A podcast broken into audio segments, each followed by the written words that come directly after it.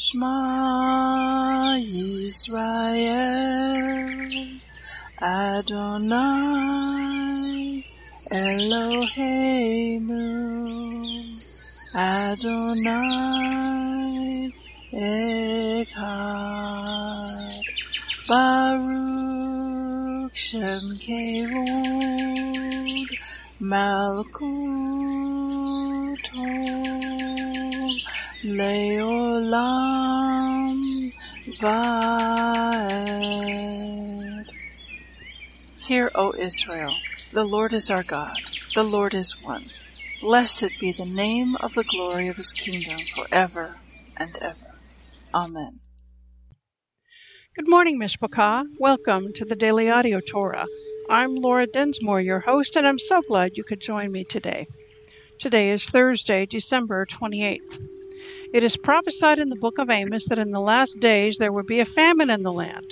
Not a famine for food, but a famine for the word of God, as it is written in Amos 8, 11 and 12. Behold, the days come, says the Lord God, that I will send a famine in the land. Not a famine of bread, nor thirst for water, but of hearing the words of the Lord. And they shall wander from sea to sea, and from the north even to the east. They shall run to and fro to seek the word of the Lord, and shall not find it. Even in the days of Joseph there were 7 years of plenty, followed by 7 years of famine. He had stored up grain for the 7 years of famine. The Daily Audio Torah is your storehouse where you can get grain. It is 20 minutes every day of pure scripture flowing out, living manna to feed your spirit. Are you being blessed by this ministry? Please consider supporting Daily Audio Torah. You can make a one-time or a recurring donation by going to dailyaudiotorah.com and then click on the Give pick on the navigation menu. You can then make a secure online donation there. Thank you for your prayers, and thank you for your support. Now let's continue our journey through the entire Bible in 1 year. This week we are reading from the New Living Translation for the Hebrew Scriptures and for the Brit Hadashah. Today we continue the Torah portion, Vayechi, and it means, and he lived. Genesis 49, 18-26. I have waited for your salvation, O Lord. I trust in you for salvation, O Lord. Gad will be attacked by marauding bands, but he will attack them when they retreat. Asher will dine on rich foods and produce food fit for kings. Naphtali is a doe set free that bears beautiful fawns. Joseph is the foal of a wild donkey, the foal of a wild donkey at a spring, one of the wild donkeys on the ridge.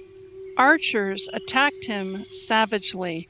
They shot at him and harassed him, but his bow remained taut, and his arms were strengthened by the hands of the mighty one of Jacob, by the shepherd, the rock of Israel. May the God of your father help you. May the Almighty bless you with the blessings of the heavens above, and blessings of the watery depths below, and blessings of the breasts and womb. May the blessings of your father surpass the blessings of the ancient mountains, reaching to the heights of the eternal hills. May these blessings rest on the head of Joseph, who is a prince among his brothers. Zechariah 12:1-13:9. This message concerning the fate of Israel came from the Lord. This message is from the Lord, who stretched out the heavens, laid the foundations of the earth, and formed the human spirit. I will make Jerusalem like an intoxicating drink that makes the nearby nations stagger when they send their armies to besiege Jerusalem and Judah. On that day, I will make Jerusalem an immovable rock. All the nations will gather against it to try to move it, but they will only hurt themselves. On that day, says the Lord, I will cause every horse to panic and every rider to lose his nerve. I will watch over the people of Judah but I will blind all the horses of their enemies. And the clans of Judah will say to themselves, the people of Jerusalem have found strength in the Lord of heaven's armies, their God. On that day, I will make the clans of Judah like a flame that sets a woodpile ablaze, or like a burning torch among sheaves of grain. They will burn up all the neighboring nations right and left, while the people living in Jerusalem remain secure. The Lord will give victory to the rest of Judah first, before Jerusalem, so that the people of Jerusalem and the royal line of David will not have greater honor than the rest of Judah. On that day, the Lord will defend the people of Jerusalem. The weakest among them will be as mighty as King David, and the royal descendants will be like God, like the angel of the Lord who goes before them. For on that day, I will begin to destroy all the nations that come against Jerusalem. Then I will pour out a spirit of grace and prayer on the family of David and on the people of Jerusalem. They will look on me whom they have pierced and mourn for him as for an only son. They will grieve bitterly for him as for a firstborn son who has died. The sorrow and mourning in Jerusalem on that day will be like the great mourning for Hadad-rimmon in the valley of Megiddo. All Israel will mourn, each clan by itself, and with the husbands separate from their wives. The clan of David will mourn alone, as will the clan of Nathan, the clan of Levi, and the clan of Shimei. Each of the surviving clans from Judah will mourn separately, and with the husbands separate from their wives. On that day, a fountain will be opened for the dynasty of David and for the people of Jerusalem, a fountain to cleanse them from all their sins and impurity.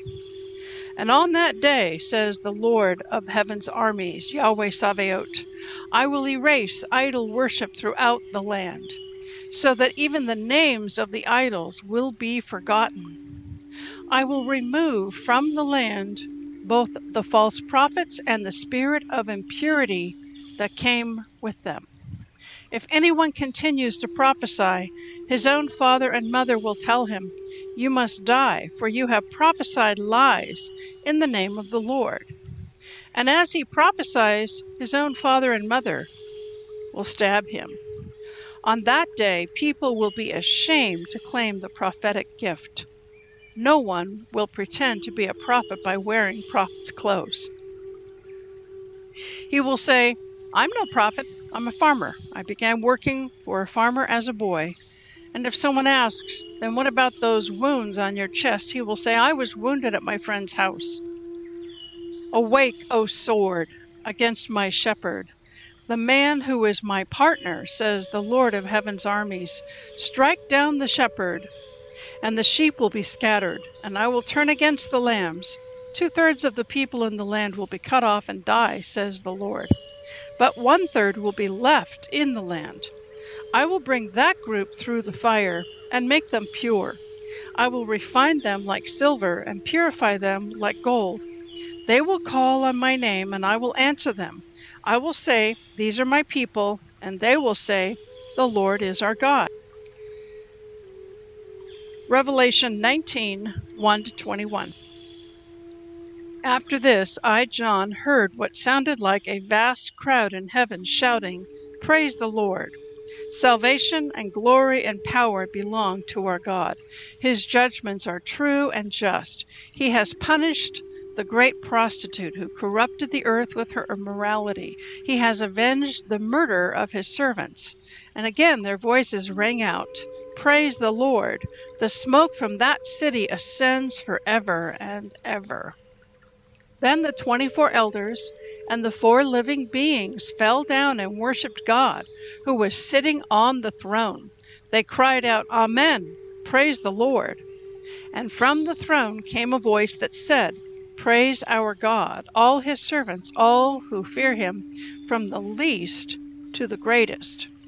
Then I heard again what sounded like the shout of a vast crowd, or the roar of mighty ocean waves, or the crash of loud thunder. Praise the Lord, for the Lord our God, the Almighty, reigns. Let us be glad and rejoice, and let us give honor to him. For the time has come for the wedding feast of the Lamb, and his bride has prepared herself. She has been given the finest of pure white linen to wear. For the fine linen represents the good deeds of God's holy people. And the angel said to me, "Write this, blessed are those who are invited to the wedding feast of the Lamb." And he added, "These are true words that come from God." Then I fell down at his feet to worship him, but he said, "No, don't worship me. I am a servant of God, just like you and your brothers and sisters who testify about their faith in Yeshua. Worship only God, for the essence of prophecy is to give a clear witness for Jesus, Yeshua." Then I saw heaven opened, and a white horse was standing there. Its rider was named Faithful and True, for he judges fairly and wages a righteous war. His eyes were like flames of fire, and on his head were many crowns. A name was written on him that no one understood except himself. He wore a robe dipped in blood, and his title was the Word of God. The armies of heaven, dressed in the finest of pure white linen, followed him on white horses. From his mouth came a sharp sword to strike down the nations. He will rule them with an iron rod. He will release the fierce wrath of God the Almighty like juice flowing from a winepress. On his robe at his thigh was written this title, King of all kings and Lord of all lords. Then I saw an angel standing in the sun, shouting to the vultures flying high in the sky, "Come, gather together for the great banquet God has prepared. Come and eat the flesh of kings, generals, and strong warriors, of horses and their riders, and of all humanity, both free and slave, small and great." Then I saw the beast and the kings of the world and their armies gathered together to fight against the one sitting on the horse and his army. And the beast was captured, and with him the false prophet who did mighty miracles on behalf of the beast, miracles that deceived all who had accepted the mark of the beast and who worshipped his statue. Both the beast and his false prophet were thrown alive into the fiery lake of burning sulfur. The entire army was killed by the sharp sword that came from the mouth of the one riding the white horse, and the vultures all gorged themselves on the dead bodies. Psalm 147, 1-20. Praise the Lord. How good to sing praises to our God. How delightful and how fitting. The Lord is rebuilding Jerusalem and bringing the exiles back to Israel. He heals the brokenhearted and bandages their wounds. He counts the stars and calls them all by name. How great is our Lord! His power is absolute. His understanding is beyond comprehension. The Lord supports the humble, but he brings the wicked down into the dust. Sing out your thanks to the Lord. Sing praises to our God with the harp. He covers the heavens with clouds, provides rain for the earth, and makes the grass grow in mountain pastures. He gives food to the wild animals and feeds the young ravens when they cry. He takes no pleasure in the strength of a horse or in human might. No, the Lord's delight is in those who fear him, those who put their hope in his unfailing love. Glorify the Lord, O Jerusalem. Praise your God, O Zion. For he has strengthened the bars of your gates and blessed your children within your walls. He sends peace across your nation and satisfies your hunger with the finest wheat. He sends his orders to the world. How swiftly his word flies. He sends the snow like white wool. He scatters frost upon the ground like ashes. He hurls the hail like stones. Who can stand against his freezing cold? Then, at his command, it all melts. He sends his winds, and the ice thaws. He has revealed his words to Jacob, his decrees and regulations to Israel. He has not done this for any other nation. They do not know his regulations. Praise the Lord. Proverbs 31, 1-7. The sayings of King Lemuel contain this message, which his mother taught him. O my son, O son of my womb, O son of my vows, do not waste your strength on women, on those who ruin kings. It is not for kings, O Lemuel, to guzzle wine. Rulers should not crave alcohol, for if they drink, they may forget the law and not give justice to the oppressed. Alcohol is for the dying, and wine for those in bitter distress. Let them drink to forget their poverty and remember their troubles no more. I want to speak to you today from our reading in Zechariah chapter 12, but before I go there, I want to explore a topic or a theme with you, and I guess I would entitle this message, Repentance on Both Sides of the Aisle, both in the Jewish world and in the Christian world. So today I came across an article in Israel 365 News, and the headline was quite alarming and shocking. Bashar al-Assad, who is the current president of Syria, says this: there's no evidence that 6 million Jews were killed in the Holocaust. In other words, he's a Holocaust denier. And so the article unpacks that whole mindset and thinking.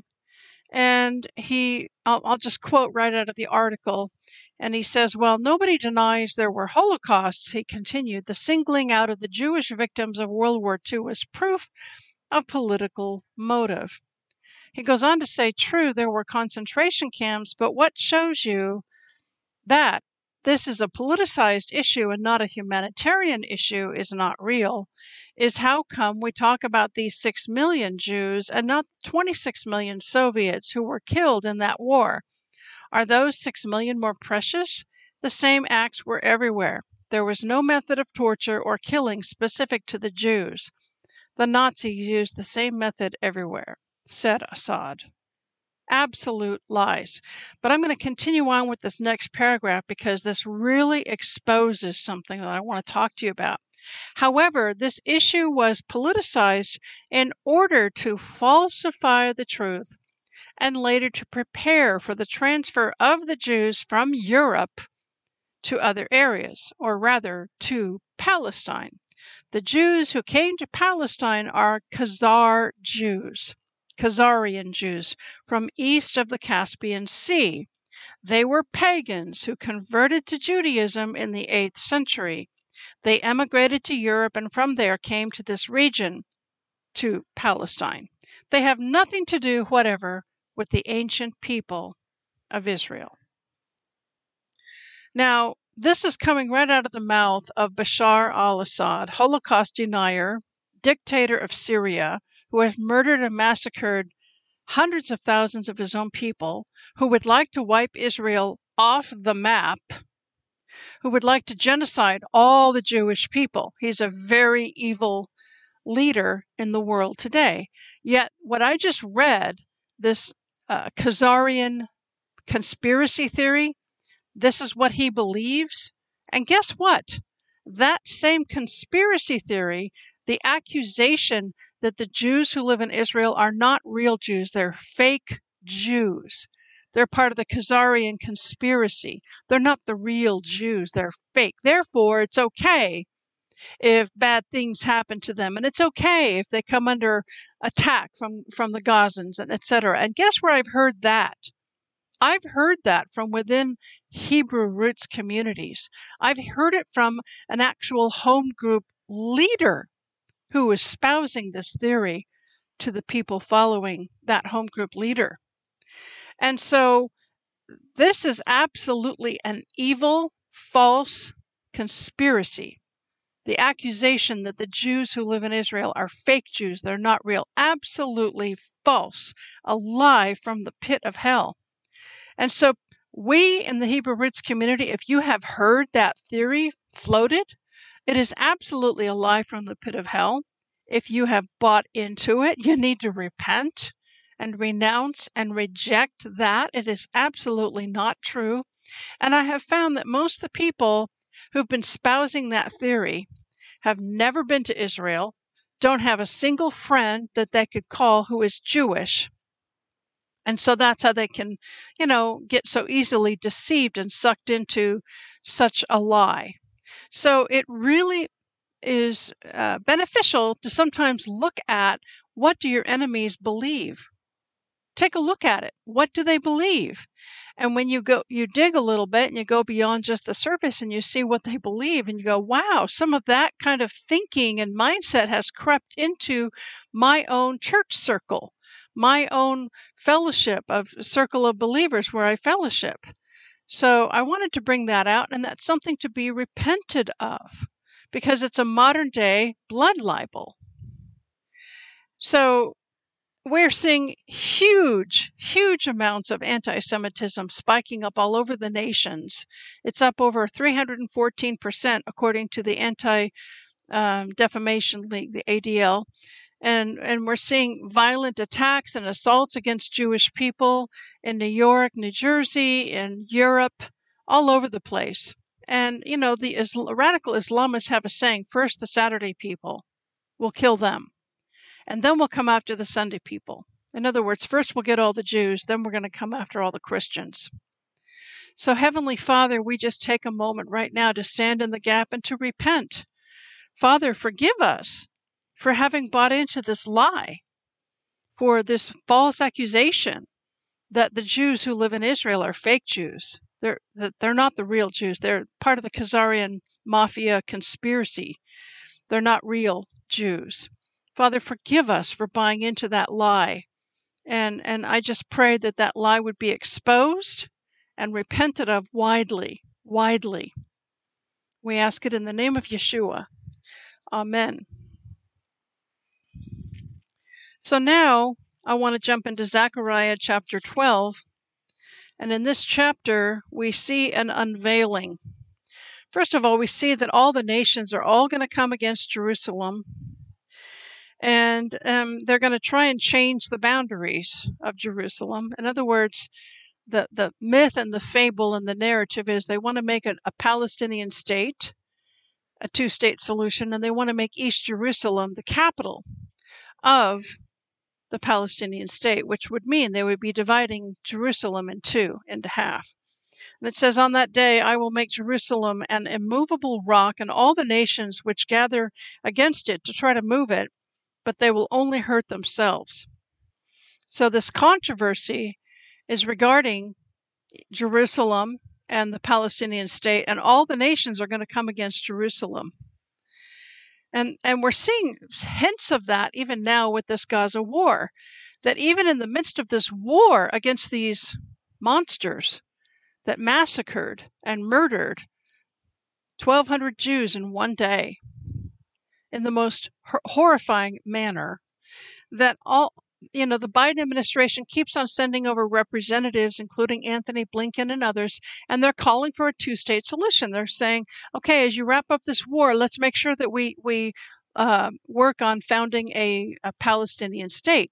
In the middle of war, that's what they're calling for. And of course, the Jewish people, even the most liberal of the Jews who lived on the border to Gaza, who were all pro-Palestinian and said, yeah, we can live in peace with the Palestinians. And they would cross over the border and bring somebody who was sick over into Israel to one of the Israeli hospitals. They did all they could to be humanitarian and kind and to live in peace with the Palestinians. But that little bubble has been popped.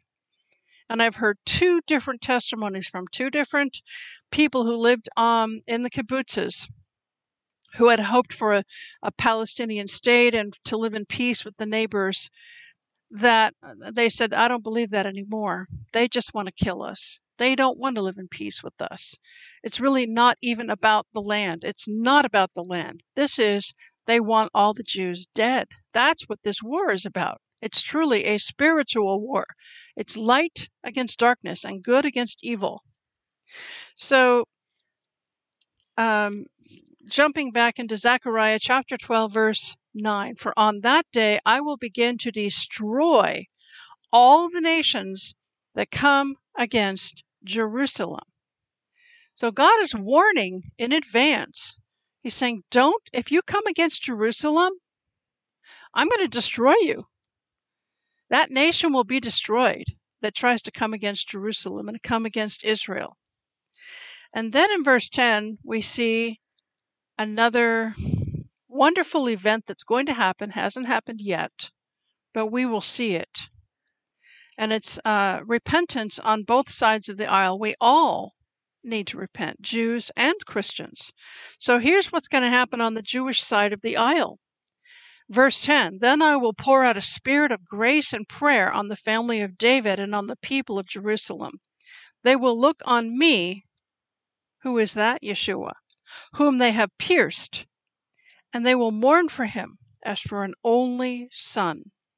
They will grieve bitterly for him as for a firstborn son who has died. The sorrow and the mourning in Jerusalem on that day will be like the great mourning for Hadad-rimmon in the valley of Megiddo. In other words, there's a day coming when the veil that covers the mind and the heart and the eyes of the Jewish people who live in Jerusalem and throughout the land, who don't see or recognize that Yeshua is the Messiah, that veil is going to be torn away. They're going to see, yes, Yeshua was the Son of God. And then there's going to be great mourning and grief and repentance. They will repent. And all Israel will mourn, each clan by itself and with the husbands separate from their wives. From home to home, family to family, clan to clan, there will be great mourning and grief. And so the Lord is going to cleanse the land of all of the idols. It goes on to say in chapter 13, and on that day, says the Lord of heaven's armies, I will erase idol worship throughout the land so that even the names of the idols will be forgotten. I will remove from the land both the false prophets and the spirit of impurity that came with them. And so is there idol worship in Israel and in the U.S. and in other nations? Of course there is. One of the idols that we worship is self, the God of self, that when someone goes and has an abortion, it's inconvenient. This will interrupt my career. This will interrupt my days as a student in the college. So I'm just going to erase this mistake and go get an abortion. That's worship of self. And that's offering up an unborn baby to the god of Molech. That's a horrible sin. We have blood on our hands. And other kinds of idol worship would be just to be godless. That God is not even a factor in your life, that you just live your own life and God is not in your life at all. Just the godlessness. Of course, Tel Aviv is the capital of the gay pride parade and all kinds of celebration and honoring and lifting up of that lifestyle. So there's going to be a cleansing of the land, and it's preceded with tremendous repentance. And so for us to be cleansed inwardly in our heart and for our nations to be cleansed, it is required that we repent. And the first thing that has to go when it comes to repentance is pride. Pride is what stops people from repenting. Pride says, I'm okay. I don't have any problems. I don't have any issues. There's nothing dark or sinful about me. I'm fine just the way I am. That's pride. And you have to repent of pride first, and then you can get to all the other sin behind the wall of pride. So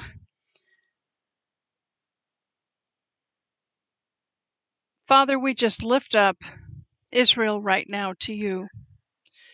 Every day, a few more IDF soldiers are killed in this battle. The grief and the sorrow of the Jewish people, I can't hardly even comprehend. The tragedy, the scope of the trauma and the sorrow and the grief that they are bearing right now. Father, we ask that you will comfort Israel and the Jewish people.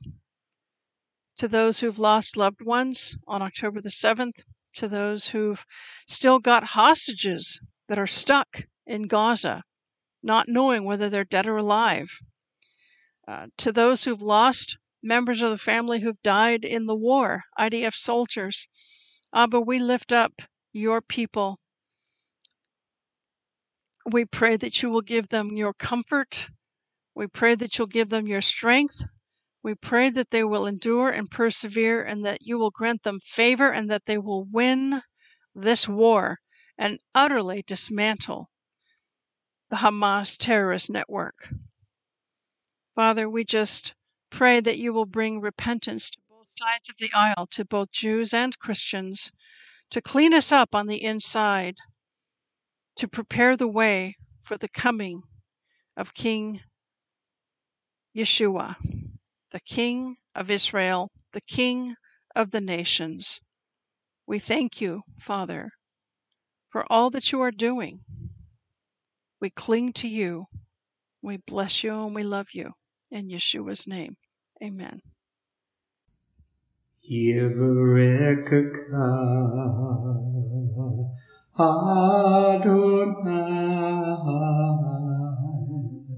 Vishmereka Yahya Adonai Panavilaka Vikuneka Yisa Adonai Panav Ileka Vayasen Leka Leka Shalom.